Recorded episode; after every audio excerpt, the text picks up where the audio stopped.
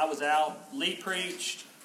Um, I don't have to wonder whether Lee gave you the word. I know that he does. Um, I was in a wedding. Uh, at a wedding. I was um, at my cousin's wedding. It was in uh, Indiana, and I was. It was at a Catholic church, and um, it was like a. It was a semi-Catholic wedding. They didn't administer uh, the sacraments. Um, but I was sitting there, and all my Protestant fibers in my body were just kind of going off because it was it was surrounded by um, um, statues. The whole place was just covered in statues, and I'm not used to having statues in when I worship. And I was thinking to myself, you know, you can actually you can gather what Catholics believe just by looking at their place of worship. Um, and you just go through, and you, for instance, the, the, the, biggest one is nine times out of ten in the Catholic, because I grew up in a, in a very heavily Catholic uh, city. Um, nine times out of ten, in my experience, the pulpit is to the side, it's not in the middle. What is in the middle is the Eucharist. That is the center of Catholic worship. It is not the Word. It is the it is the, the bread which they believe turns into the body of Christ. The other one was when you look, it is not Christ at the top, it's Mary at the top. And you go through, and in, in the, the, stained glass windows, they tell the story as they believe it. it and, and the stained glass window goes birth, death, resurrection, ascension, assumption. You left that one out in your Protestant Bible, and maybe. They believe that Mary is assumed. Um, you cannot tell me Catholics and Protestants believe the same thing. That is ludicrous.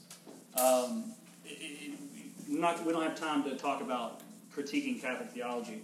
My point of that is if someone walks into Haynes Creek, if they only have an hour with us, I think we would do a, a, a fairly good job, or it should be our goal to let them know what we're about. And when they walk in, they know that we're not big on decoration. they know that we don't have a lot of money, probably. But we have people come up and we read this thing. And then we read it again. And then we preach it again so that by the time someone leaves, they go, I guess those people think that what's in that book is important. And sadly, a lot of churches you can leave and not ever have really gathered that. This is why we're here. The Word God's Word. This is the Bible. We believe that it is without error. We believe that it's absolutely authoritative. We believe that it's God breathed. It's inspired by the Holy Spirit. We base our lives on it. We believe that everything in this book, is contained in this book, is right for, to, to have us grow as mature Christians. And I was just reminded of that. We take for granted, I don't know how many times we, you all have gone into a Catholic cathedral, and I don't want to just pick on Catholics, but there's so much different there than the way that we structure our service. And it's not about we're better than them, it's about we should gather every single Sunday and we should make the first things first.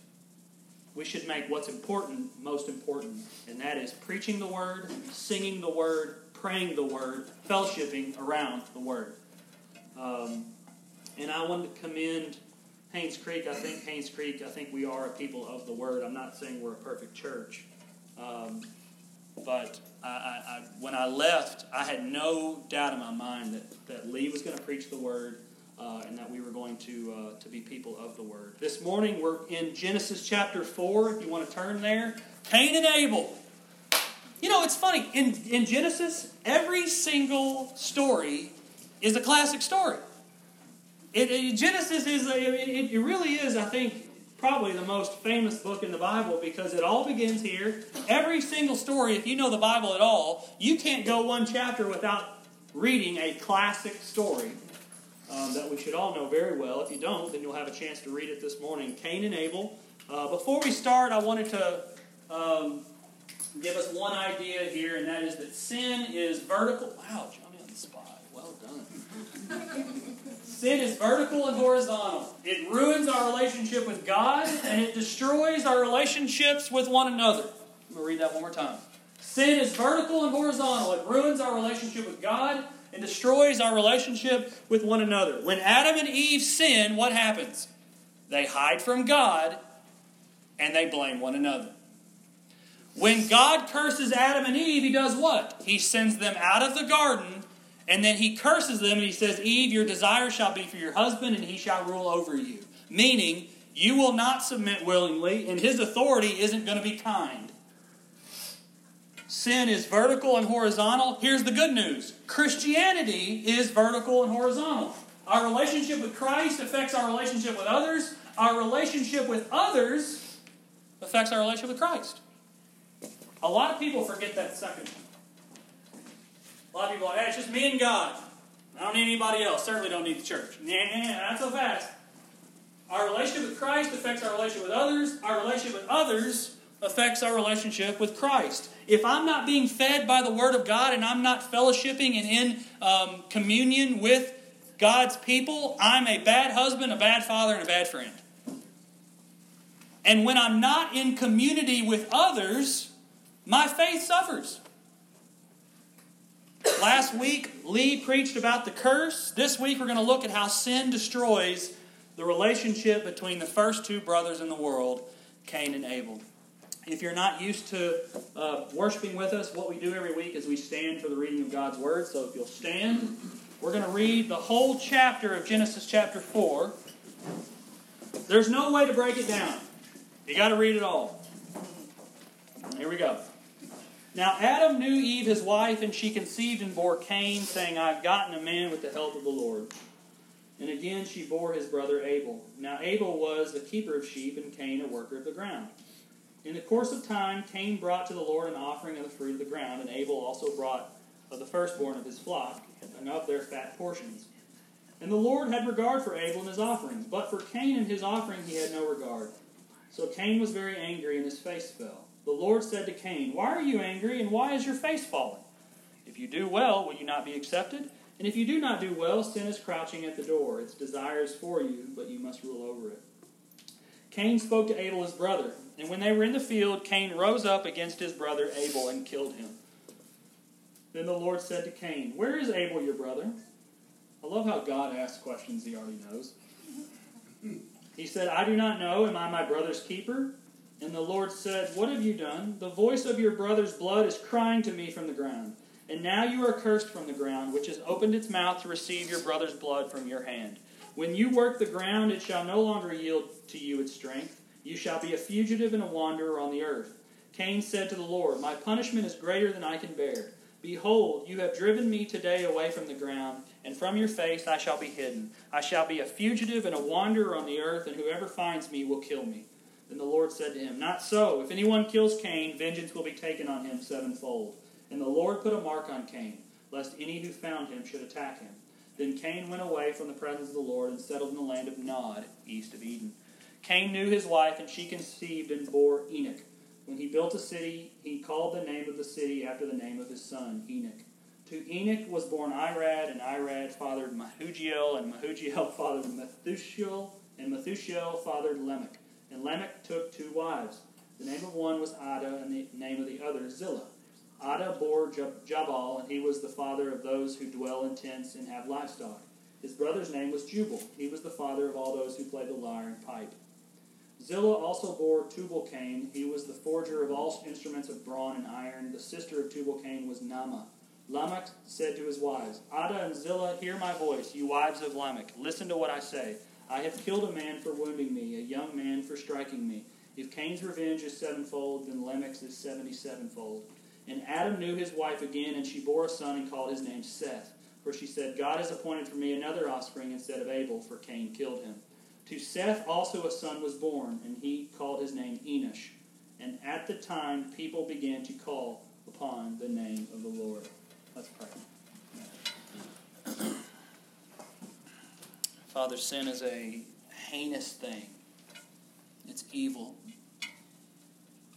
And only one chapter after the fall, brother is killing brother.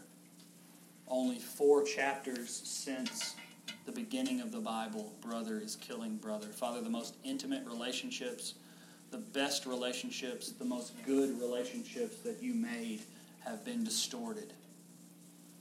They've been broken. But Father, Jesus has come to restore us to a right relationship with you. He has come to reconcile us with you by his own blood.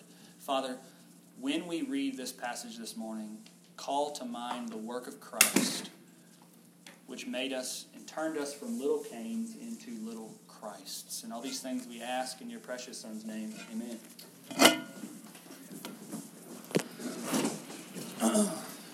Other than my wife, I think my best friend in the world is my brother. Um, he's my closest friend. Um, he lives in Birmingham. Life happens. You don't spend as much time with your family as you do, um, as you once did. But my brother is still uh, very close. We are 17 months apart. We were two grades apart, which I think was good looking back. Um, we shared the same room until the seventh grade. Um, I don't know that I've also fought with anyone like I fought with my brother. That's what brothers do. Um, but I can still recall the only time in my life I was jealous of my brother. I was jealous one time. I mean, if you're talking about like he stole the toy or he got a Christmas present, whatever, yeah. I'm talking about really jealous. Um, I was a sophomore at the University of Kentucky, and I wasn't doing really well. Um, we, I think we've hashed that one um, many times. Um, but Grant was doing really good. Uh, I was lost and in sin. I was a bad student. I was a bad person. Um, and I was just kind of on my own. I left the small pond and I was in a big lake. We know how that story goes. Grant was still in the small pond and he was just killing it. Um, my brother was valedictorian. He was captain of the football team. He ended up going to Yale. And I looked back, and when I came home, everybody had everything great to say about Grant. And uh, I didn't like that. Um, and I remember just mom and dad just gushing over Grant. And they didn't have a lot to say about me. And looking back, really wasn't a lot to say about me. Um, and I think it was also a moral thing. Like, I just felt like I was a bad person. Uh, and he was a good guy and I was supposed to be the big brother. You know, when I left, man, I was, mm, you know, it wasn't that anymore. And uh, my heart was filled with so much jealousy and enmity and coveting. I, I just didn't want to go home. Um, and I remember for the first time just really being angry with him. And really for no other reason than I just didn't like that God was blessing him. Um, and how how my love for him now, I, am so so ashamed of that. Um, but I was reading Galatians chapter five, verse twenty. I'm going to read Galatians chapter five, verse twenty. I'm going to read all these things off.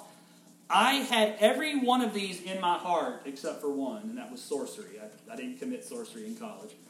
Um, at least I don't think that I did. Um, and this is what verse 20 says idolatry, sorcery, enmity, strife, jealousy, fits of anger, rivalry, dissensions, division, and envy. That was me. I had it all. And I think I thank God in some ways because now, now that I've had it in my heart, I know that in part it always kind of resides in me a little bit. Those are the very same things that Cain had in his heart in Genesis chapter 4. Abel makes an acceptable offering, Cain does not. And he's looking over to Abel, being like, "A boy's getting love from God. And I'm not. I don't like that. Therefore, Cain gets what? He gets angry. His face falls, as, as Scripture says. And God even explains to him look, if you work diligently, you do well, your offering will be accepted. If you don't, you're going to fall into sin. This is actually God giving Cain the law. Here he says, this is, this is kind of what he tells Cain, real quick. Hold on. Is it, is it up there? I'm not sure if it is or not. There, it, there it is. God gives Cain the law. Work hard, work for me, not just for yourself, work for my glory, be on your guard against sin. So we shouldn't read this passage and go, oh, poor Cain, he didn't have his offering accepted. It was his own fault. Whatever happened, whatever offering was before God, it wasn't honoring to God. He was either, Cain either worked the ground for his own self, worked the ground for his own pride. Whatever it was, God saw that it was not good and said, You're not working for the right reasons. And rather than heed God's commands, Cain does what?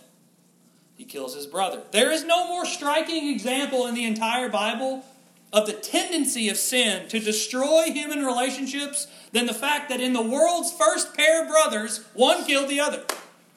That's how sin, that's how bad sin is. There is no coincidence here in Genesis chapter 4 that by the very, like the fourth chapter in the Bible, someone is killing somebody.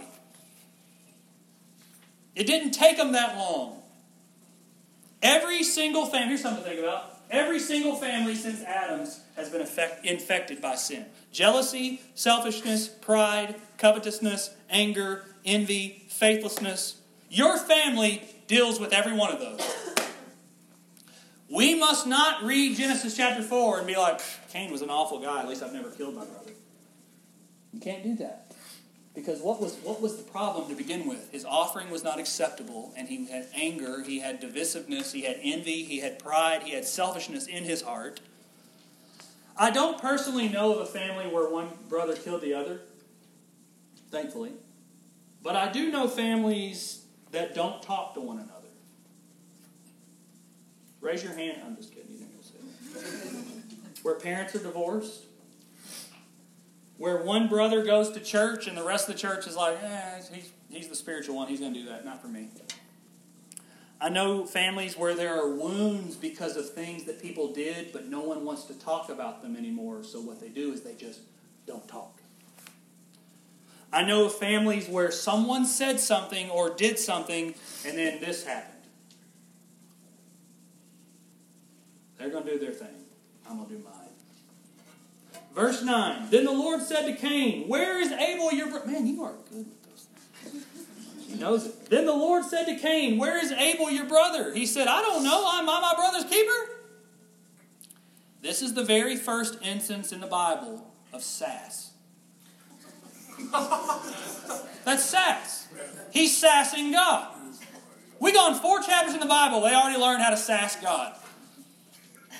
Hey, Abel, what are you doing? Oh, no, you ain't my problem. If I were God, I'd be like, I've only made four of you. You've already pulling off sass now. My goodness, he's the, he's the third one. The third one that rolled off the line is already sassing me. Sin, here's something to think about. Sin isn't just about hatred or envy, it's about spiritual negligence and apathy. You're not my problem. God's will is for brother to sharpen brother and for one brother to encourage the other in their obedience to God. Cain's like, I, I don't care. It's not my problem anymore. Most families today have some kind of Cain like attitude when it comes to taking care of the souls of their family. If I were to go up to someone and be like, hey, how's your brother's soul right now? I think a lot of people would be like, my brother's soul? Oh, man, he goes to church, I think. That's his walk, it's not mine. You heard that one before? Raise your hand if you've ever heard someone go, um, you ask somebody about how they're doing, they're like, I mean, that's their personal walk with God, not mine. Raise your hand. We kind of got a Cain like attitude. I don't know. Am I, my, am I my brother's pastor now? I don't know. Ask his priest. I mean, he's, I think he goes to church. He's a good guy. God, that's a complete misunderstanding of sin and salvation. God redeems us, He restores us, He sanctifies us through people. When we walk with Christ in faith, we walk with a family. When we relegate the, the faith of our family, when we relegate someone's walk with God to just a private sphere, we start to kind of act like Cain a little bit. I don't know. Am I my brother's keeper? Do you notice how everyone in Genesis 3 and 4 is kind of shirking responsibility? You notice that? Adam, what did you do? I mean, I don't know. It's her fault. And you gave her to me. Eve, what did you do? Satan's fault. Cain, am I my brother's keeper? Nobody wants to take responsibility. Do you see how sin in the garden, man is responsible for everything, and he's like, bring it on. By Genesis 4, be like, I don't care. Get off me, God.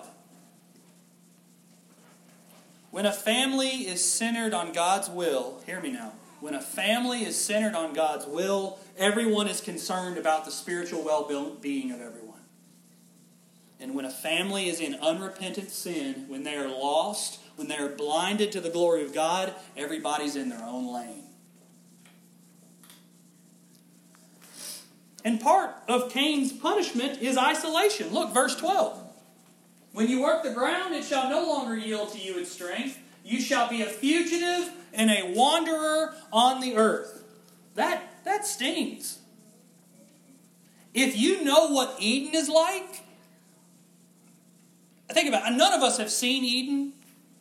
But if you had ever seen Eden, if you had grown up with a dad and a mom who were telling you stories about what it was like to actually walk with God in the cool of the day, if you lived in that time and now he says, get out, that's got to hurt. I would imagine that Adam and Eve raised Cain and Abel with stories about Genesis 1 and 2. Hey, mommy, dad, tell us that story again about creation. Daddy, tell us that story again about how you woke up and there was mommy. Daddy, tell us that story about how everything was yours. Daddy, tell us what it was like to walk with God. Daddy, tell us what it was like to reign on the earth. All right, if you'll go to bed, I'll tell you. And now, by Genesis 4, he says, Cain, get out. You're going to be a fugitive now. You're a wanderer. You know, we live in that world today. We are no longer in Eden. We're spiritually wandering. We're searching for happiness. We're all isolated. We're alone. We're strangers. We're all searching for happiness and fulfillment and satisfaction. I was talking to a guy last year. tells me he goes get he goes to get coffee with his best friend every week. And I said, uh, "Does he believe it?" He's like, "This was his response was he goes, I mean, I think he goes to the Methodist church." Uh, I don't know. We really don't talk about God. Best friend meets every week. We act. We live in a world now where you can pass off a good best relationship and you don't talk about your Creator or your Savior. That's his problem. That's his walk. I'm not my best friend's keeper, is what he said. We live east of Eden. We wander. Verse 26. Here's the most staggering, the very last thing. At that time, people began to call upon the name of the Lord. People have gone from walking with God to crying out for God. At, by the end of chapter 4, people are, are crying out, Help me, God. By the very by the end of chapter 4, just four chapters into the Bible, people have already begun to figure out that they need a Savior. Sinners are already crying out for a gospel by Genesis chapter 4. And as Lee showed us last week, the good news is that immediately after the fall, Jesus is God is already announcing a, a rescue plan. He's already announcing his plans to redeem the earth and to send in a second Adam. Here's something to think about. Jesus was not plan B. Jesus was plan A. Jesus was a plan from the beginning. God didn't mess up. God didn't panic and be like, oh my goodness, I didn't think Adam was going to do. Hold on. Um, God the Son, get over here. We're going we're going to make you into a human. No, that was not what happened. From the beginning, God the Father, God the Son, God the Holy Spirit. This is what they wanted to happen. This was for God's glory. This was for the for the majesty of God to be displayed. And by Genesis chapter 3, God says, You're cursed, but I'm going to fix it. And here's something cool God's plan is to send Jesus to do what's, what Cain would not. Cain's offering wasn't acceptable to God. Christ's offering is acceptable. Cain did not keep God's command. Christ kept all of them. Cain murdered his own brother. Christ was murdered for his brothers. Next. Cain asked, Am I my brother's keeper? Christ said, Go tell my brothers. Cain complained about his punishment. Christ took our punishment.